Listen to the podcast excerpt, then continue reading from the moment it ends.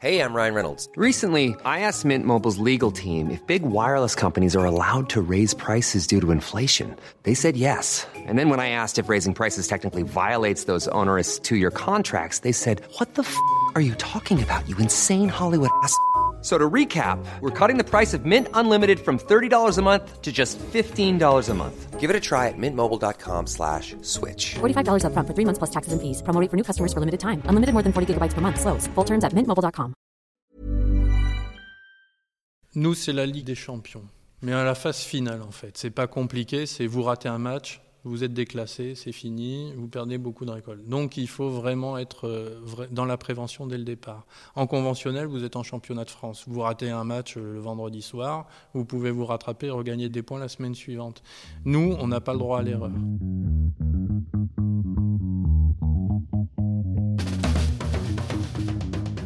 Parler de l'avenir du vin de Bordeaux, c'est d'abord parler production, agriculture. Comment produire ce vin à l'avenir avec comme premier défi le dérèglement climatique Entre les hausses de température qui menacent les vignes de ne plus être adaptées au climat et les épisodes de gel, d'inondation, de sécheresse qui se succèdent et s'intensifient ces dernières années, les défis sont nombreux. Alors comme solution, la première identifiée et vers laquelle de plus en plus de viticulteurs se tournent, c'est l'agriculture biologique. Pour se rendre compte des réalités de ce type d'agriculture, on a repris notre 107 avec Elsa. C'est vrai qu'il a plu euh, 30 secondes. Ouais, et là, grand soleil. Pour cette deuxième journée à Bordeaux, on est dans la voiture et là, on se dirige vers... Teuillac, dans les côtes de Bourg, euh, rencontrer euh, Pierre-Henri Cousins, et qui est lui-même euh, donc viticulteur. On va sur sa propriété.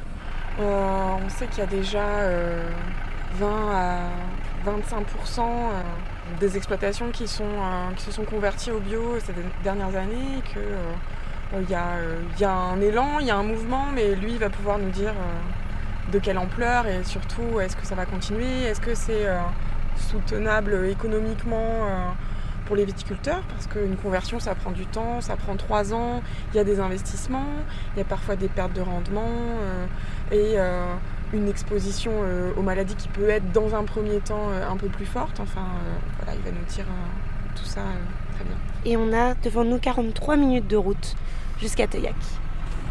Moi, c'est 2016, Cache Investigation, qui sort un sujet sur les pesticides dans le Bordelais. Ça fait beaucoup réagir dans le vignoble. Et euh, bon, c'était il n'y a pas si longtemps, en 2016, mais euh, il, me semble que ça a fait un petit électrochoc. Parce qu'aussi, euh, c'est un sujet un peu tabou. Tu sais, c'est comme quand on vit à côté d'une centrale nucléaire. Faut, faut pas critiquer parce que ben, c'est ce qui fait vivre ton frère, ton mari, ta tante. Enfin voilà, ça fait vivre des familles entières et du coup, c'est pas permis de, critiquer ça. On tourne à droite. Château Grand Launay, Château Haut-Launay, Château Haut-Mousseau, Château Plaisant, Château Bel-Air-Coubé, Château de Barbe. Des vignes, des vignes, des vignes, des vignes. C'est là-bas, là, le panneau. C'est Château Grand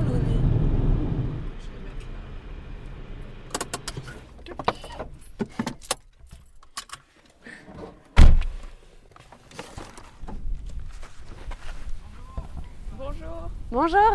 Bonjour Bonjour. Du coup, euh, on peut s'asseoir là.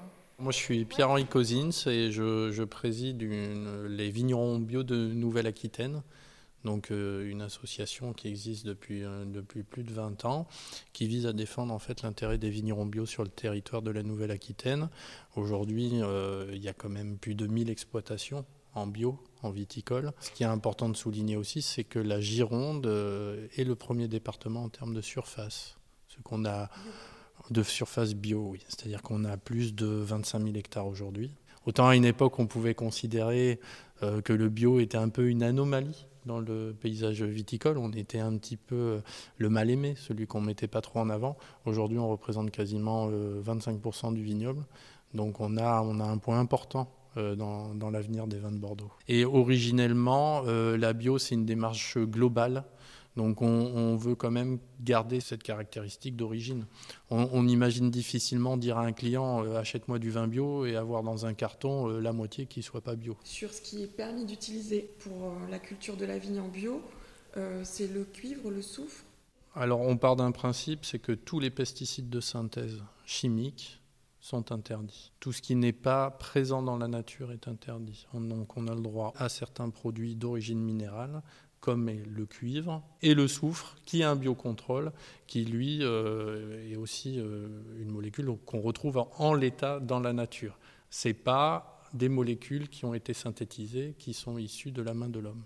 Et sur les volumes qu'on peut utiliser, même pour ces, substances-là, elles sont contrôlées. Oui, effectivement. Et on est une agriculture qui euh, a respecté euh, depuis euh, le Grenelle de l'environnement, qui avait pour objectif de diminuer par deux les pesticides. Nous, on peut dire que par exemple sur le cuivre, on est la seule agriculture qui nous sommes obligés à les diminuer à 50%, parce qu'en 2007, le cuivre était autorisé à 8 kg hectares, et aujourd'hui, le maximum, c'est 4 kg hectares. Nous, on est un peu le laboratoire à ciel ouvert de ce que sera l'agriculture de demain.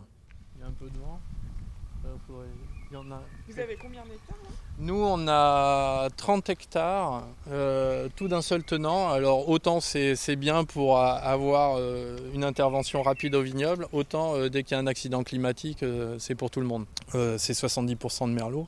Le cépage c'est troisième cépage au monde hein, quand même.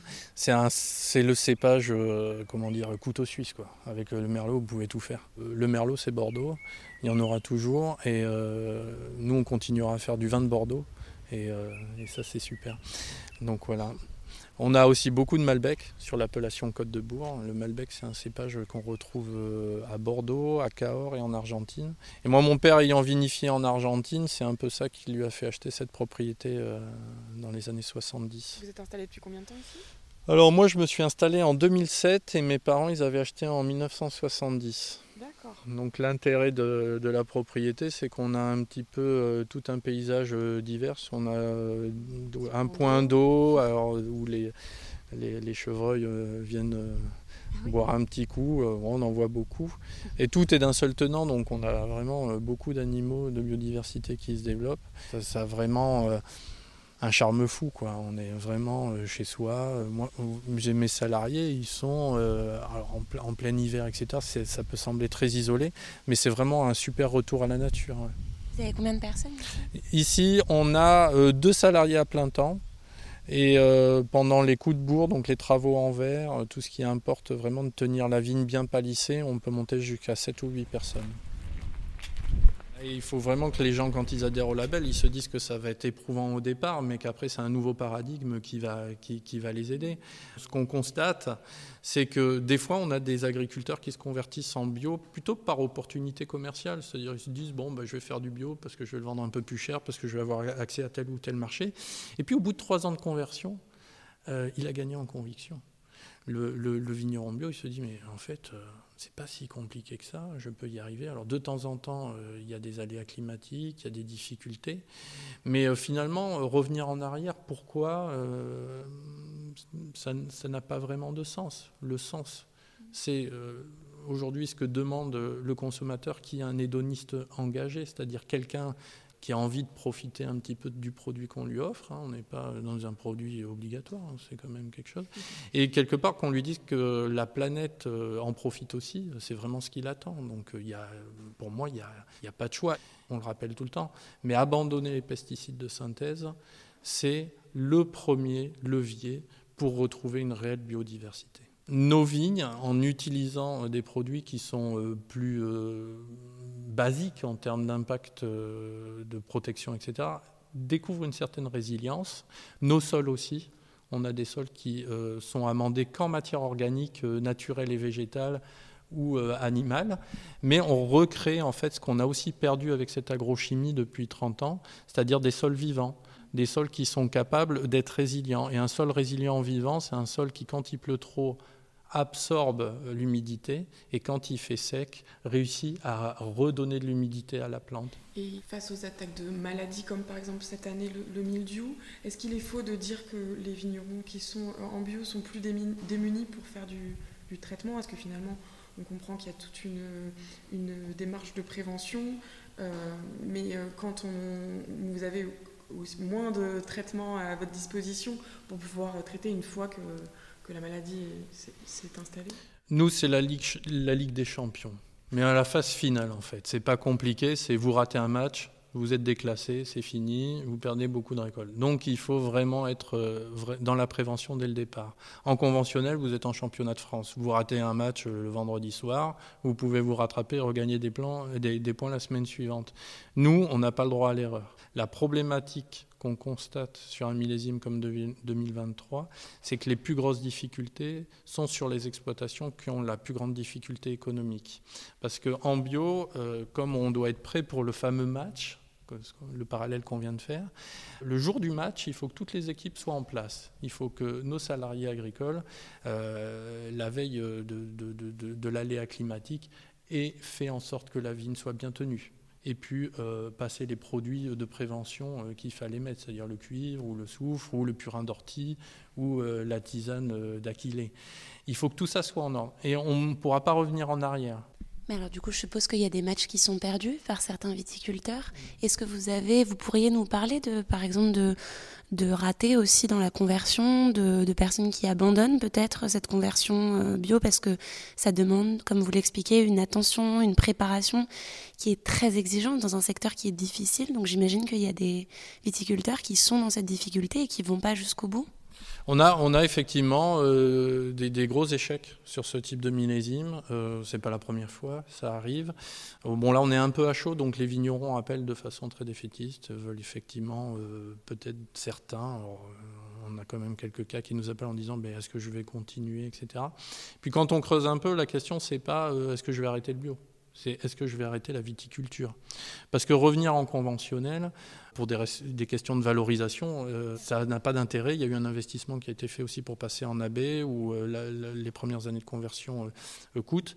Et sur les secteurs comme le sud du département, l'entre-deux-mer, où il y a eu en plus beaucoup de pluviométrie, la situation a été très compliquée à gérer. Il fallait avoir les bonnes cadences de traitement, passer au bon moment avec une vigne bien entretenue.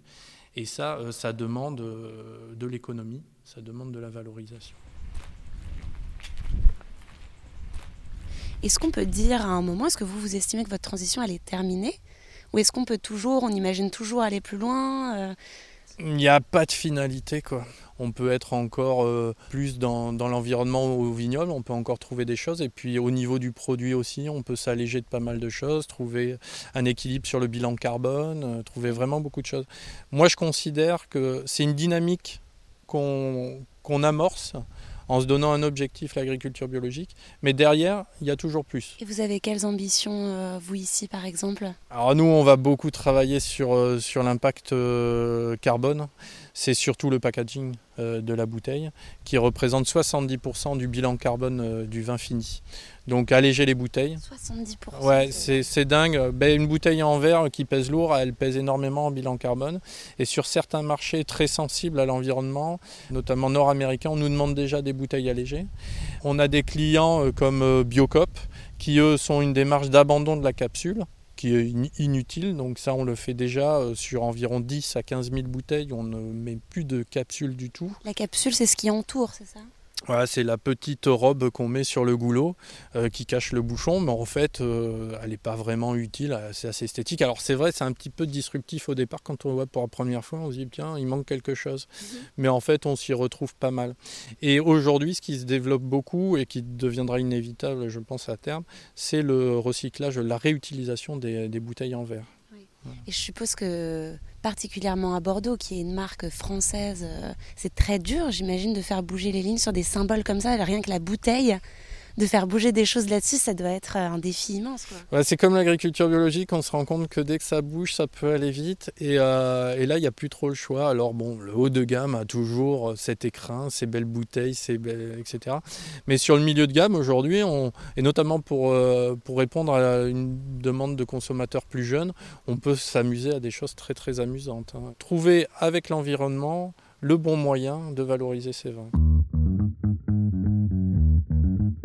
Passer à l'agriculture biologique, c'est donc la première étape selon ce viticulteur, mais certains vont plus loin et imaginent d'autres modes d'agriculture pour faire face au dérèglement climatique et puis pour retrouver aussi de la valorisation sur leur vin. Avec Elsa, on reprend notre 107 pour aller de l'autre côté de la région, rencontrer Jean-Baptiste et son fils Théophile qui tiennent ensemble une exploitation en agroforesterie. Ça se situe dans le Médoc, à Moulis. Ils vont nous raconter en quoi consiste cette démarche. Alors dans le Médoc, il y a, beaucoup de grands crus. Il y a du Château Margaux, euh, il y a des, voilà, des grands noms euh, euh, du Bordelais. Et c'est aussi, une appellation où il y a des, des, domaines viticoles assez étendus. Il y avait marqué un petit panneau zone de vendange, donc tolérer les vendangeuses sur la route euh, qui vont euh, lentement. Bon, là, on arrive euh, peut-être un peu après. Elles ont eu lieu tellement précocement que peut-être qu'on n'aura pas de vendangeuses sur la route. Tu vois, on vient de traverser Moulis, c'est petit. Ouais, tout petit. Et c'est souvent, tu vois, la petite, la petite église, une petite place, et puis la départementale qui traverse, quoi. C'est très. Ça doit être là, non? Oui, château, c'est là. On descend? On descend.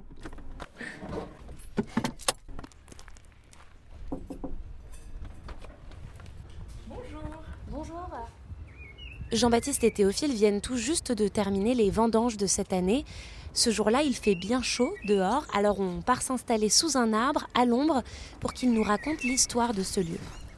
À l'ombre d'un pin, là. Donc c'est une des, plus vieilles propriétés de l'appellation, puisqu'on retrouve sa trace bien avant la Révolution française. Et mon père a acheté en 77, mais la propriété avait connu un trou depuis 72 euh, en fait, il ne s'était pas remis des grands gels des années 50. Euh, en 56, il y a eu un grand gel hivernal qui avait détruit une bonne partie du vignoble et ils n'avaient pas pu replanter. Et quand mon père a repris, euh, il était entre guillemets en bio sans le savoir et sans le vouloir. Ils n'utilisaient pas de produits systémiques. Donc ils étaient en bio jusque dans le courant des années 80. Et en 87, il a connu, comme tout le monde, une année euh, fortement impactée par la pluie, grosse épidémie de mildiou, et là, euh, ils ont été dépassés. Et là, plus question de mettre des produits de contact comme le soufre et le cuivre, qui demandent une très grande qualité d'application. Donc il est passé au systémique. Euh, les produits systémiques, c'est des produits de synthèse chimique, grande différence avec le bio, hein, ça c'est interdit en bio, mais qui surtout pénètrent dans la plante, circulent et rendent la plante entre guillemets toxique à son agresseur. Et donc modifient tout l'équilibre interne de la plante. Donc la, grande différence entre le conventionnel et le bio, elle, se joue sur ces deux plans. D'une part, en bio, vous interdisez ce qui est d'origine synthèse chimique, mais deuxièmement, vous vous interdisez par voie de conséquence ce qui pénètre, circule dans la plante et modifie tout son système de défense parce que ça va modifier sa, euh, biochimie. Et en 87, quand mon père a, connu ça, moi j'étais en première année d'études d'ingénieur agronome, j'avais commencé mes études en, en 86. Et quand je suis revenu, que j'ai repris en 93, Là, j'ai réalisé qu'il y avait eu un gap, euh, que le milieu avait été beaucoup appauvri par euh, tous ces produits chimiques euh, d'un point de vue écologique. La biodiversité s'était bien effondrée. Les sols s'étaient beaucoup compactés. Quand on désherbe, qu'il n'y a plus de végétation sur le sol et que c'est compacté par les engins comme avant, ben voilà, non seulement vous vous ne labourez pas le sol, mais il n'est pas euh, structuré par une végétation qui pousse dessus. Hein. Et, puis j'ai vu cette dépendance par rapport à tous ces produits. Donc j'ai essayé de reprendre, de, corriger un peu le tir. J'ai cherché le compromis. Et euh, j'ai essayé bah, de revenir d'abord à une couverture des sols par de l'enherbement naturel entre les rangs, euh, en me disant bah, on va utiliser comme ça trois fois moins d'herbicides puisqu'on ne désherbe plus que l'espace sous le rang. Euh, aujourd'hui, c'est la référence. Vous voyez quasiment plus de vignes qui sont désherbées entre les rangs. À minima, les gens, ils, enherbent entre les rangs. Et les rares qui désherbent encore, ils désherbent sous le pied uniquement. Mais à l'époque, euh, on n'était pas si nombreux à faire comme ça. Et puis, euh, je me suis dit, bah, ça, ça va permettre de recréer une biodiversité, de refaire vivre les sols, de revoir nos taux de matière organique augmenter, parce qu'on on va apporter par la culture de, de l'enherbement de la matière organique au sol. Ça n'a pas changé grand-chose en fait, c'était un cataplasme sur une jambe de bois. On a broyé les sarments en se disant bah, au lieu de brûler les sarments de vigne à la, taille comme ça se faisait traditionnellement, bah, autant les broyer et les réincorporer dans le sol, ça fait un apport d'humus. Bah oui, bien, c'est un petit plus, mais ça suffisait pas. Le système était, était trop perturbé. j'ai commencé à m'interroger sur les produits qu'on utilisait. Et là, j'ai commencé à avoir, à titre personnel, de, sérieux doutes euh, sur le, fonctionnement du système. Une bonne partie de la pharmacopée était euh, classée euh, CMR. Pharmacopée? Des, des, produits chimiques qu'on utilisait pour les traitements de la vigne. Beaucoup de ces produits étaient classés CMR, cancérigènes, mutagènes, toxiques pour la reproduction.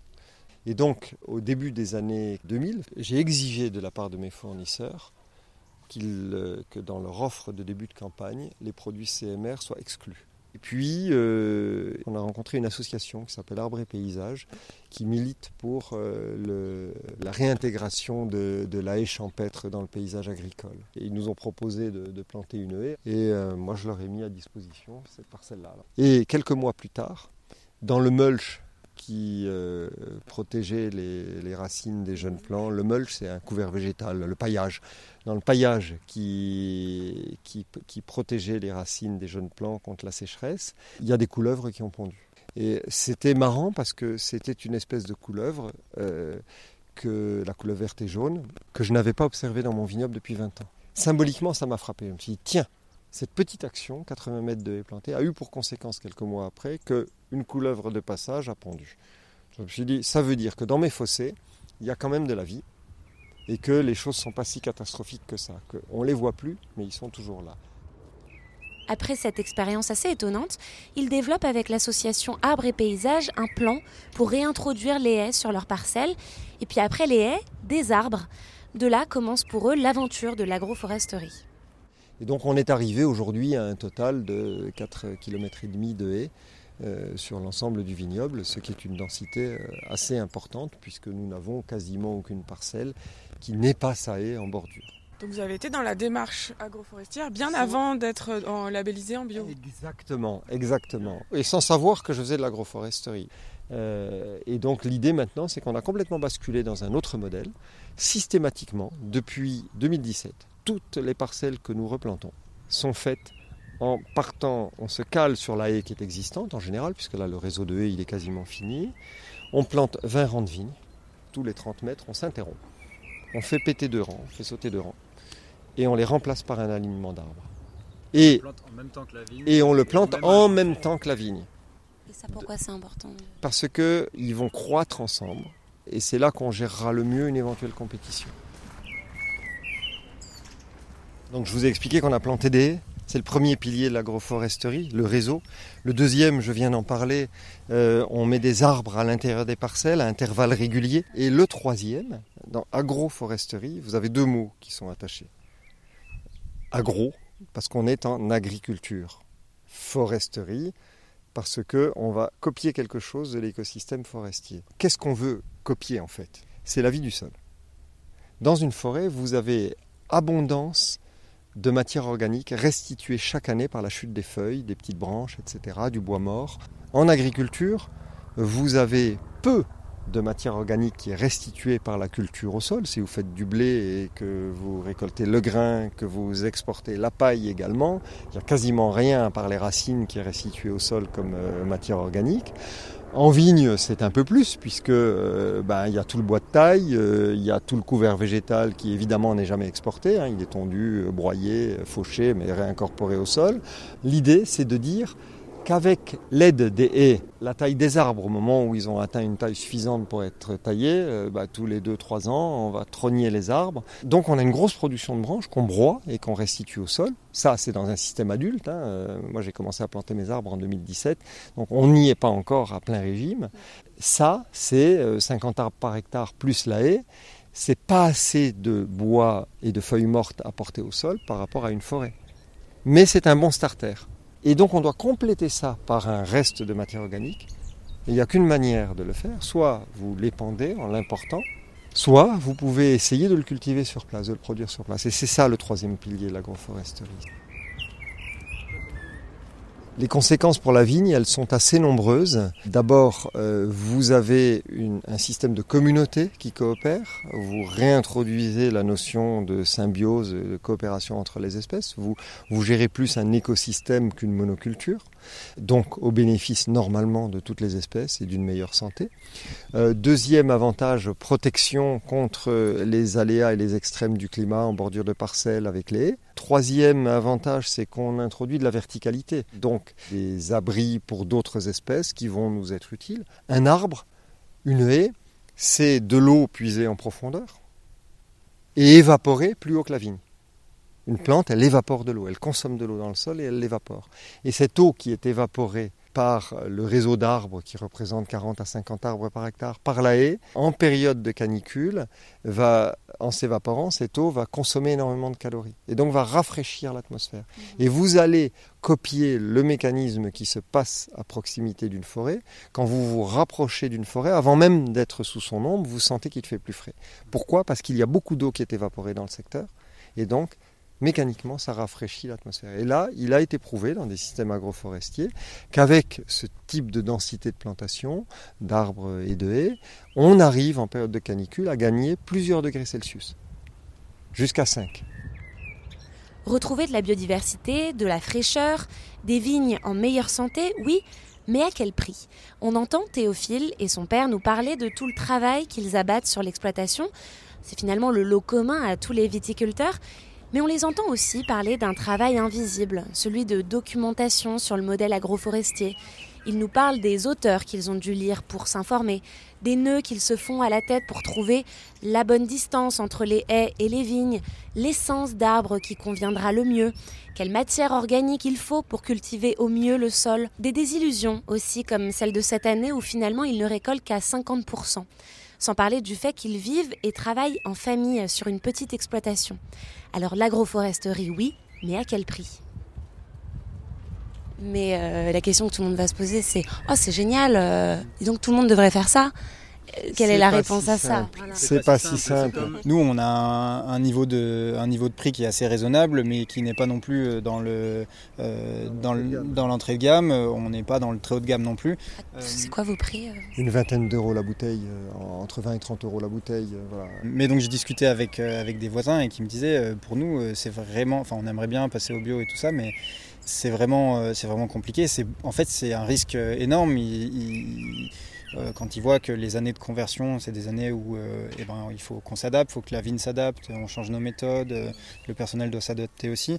Il y a des, des, gros risques qui sont pris pour, euh, pour la production, moins de production, donc moins de rentrées financières. Enfin, et si on n'a pas la visibilité euh, de se dire, bon, ben, euh, sur, je sais pas, 3 ans, 4 ans, j'ai quand même moyen de tenir quoi qu'il arrive, c'est pas un risque je que. adapter mon prix aussi, parce qu'il y en a qui peuvent adapter leur prix ou qui ont pu l'adapter, ça a été notre cas.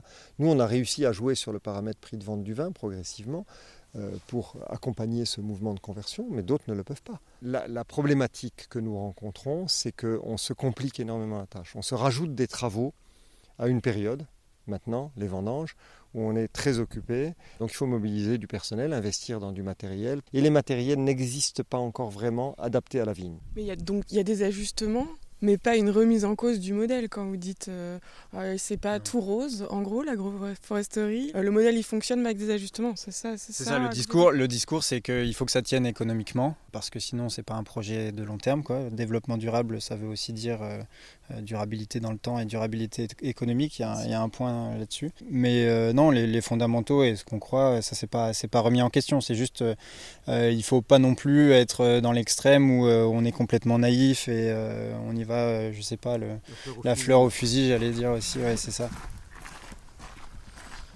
Quel avenir pour le, la viticulture pour nous et pour d'une manière générale il me semble qu'à Bordeaux et même en France, hein, c'est, le cas, généraliser pour la, pour la viticulture, qu'on est face avec le réchauffement climatique à une mutation qui est un choc aussi violent pour la viticulture que l'a été la crise du phylloxéra à la fin du 19e siècle il faut se rappeler que quand il y a eu le phylloxéra, tout le vignoble européen a été arraché, 100%.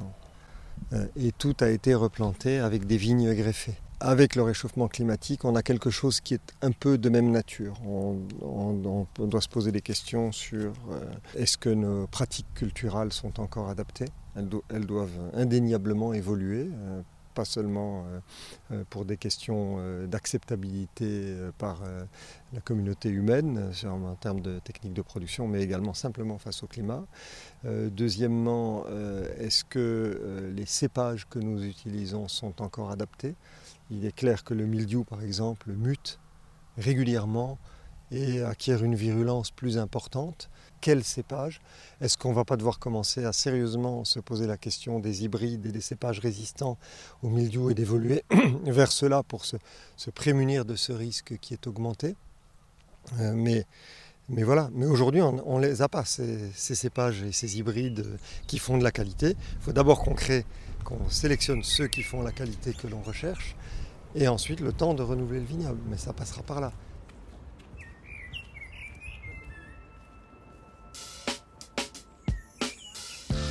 Alors si ce modèle, l'agroforesterie, offre un nouveau regard sur la production des vins de Bordeaux, et puis des solutions aux défis de transition agricole qu'impose le dérèglement climatique, Théophile et Jean-Baptiste le disent, ce modèle ne peut exister et ne pourra être étendu à d'autres seulement et seulement si les retombées économiques sont garanties.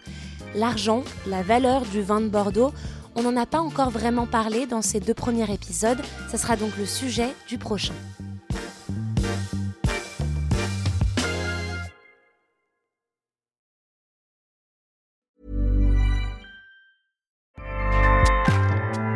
ACAST powers the world's best podcasts. Here's a show that we recommend. This is Roundabout Season 2, and we're back to share more stories from the road and the memories made along the way. We're talking rest stops, if we're stopping to get gas. You will be timed. you will be for sure. Misguided plans. I grew up in the city, so I have like you know, a healthy fear of real extreme darkness. this was like wilderness. A lot of laughs. Y'all weird, but you, yeah, you, you were different. Like you were real different, bro. I can't really put my finger on it. And so much more. Just goes to show that unexpected yeah. things sometimes are the best when it comes to a road trip. Roundabout Season 2, presented by Nissan, is live now with new episodes rolling out every Thursday. Listen and subscribe wherever you get your podcasts.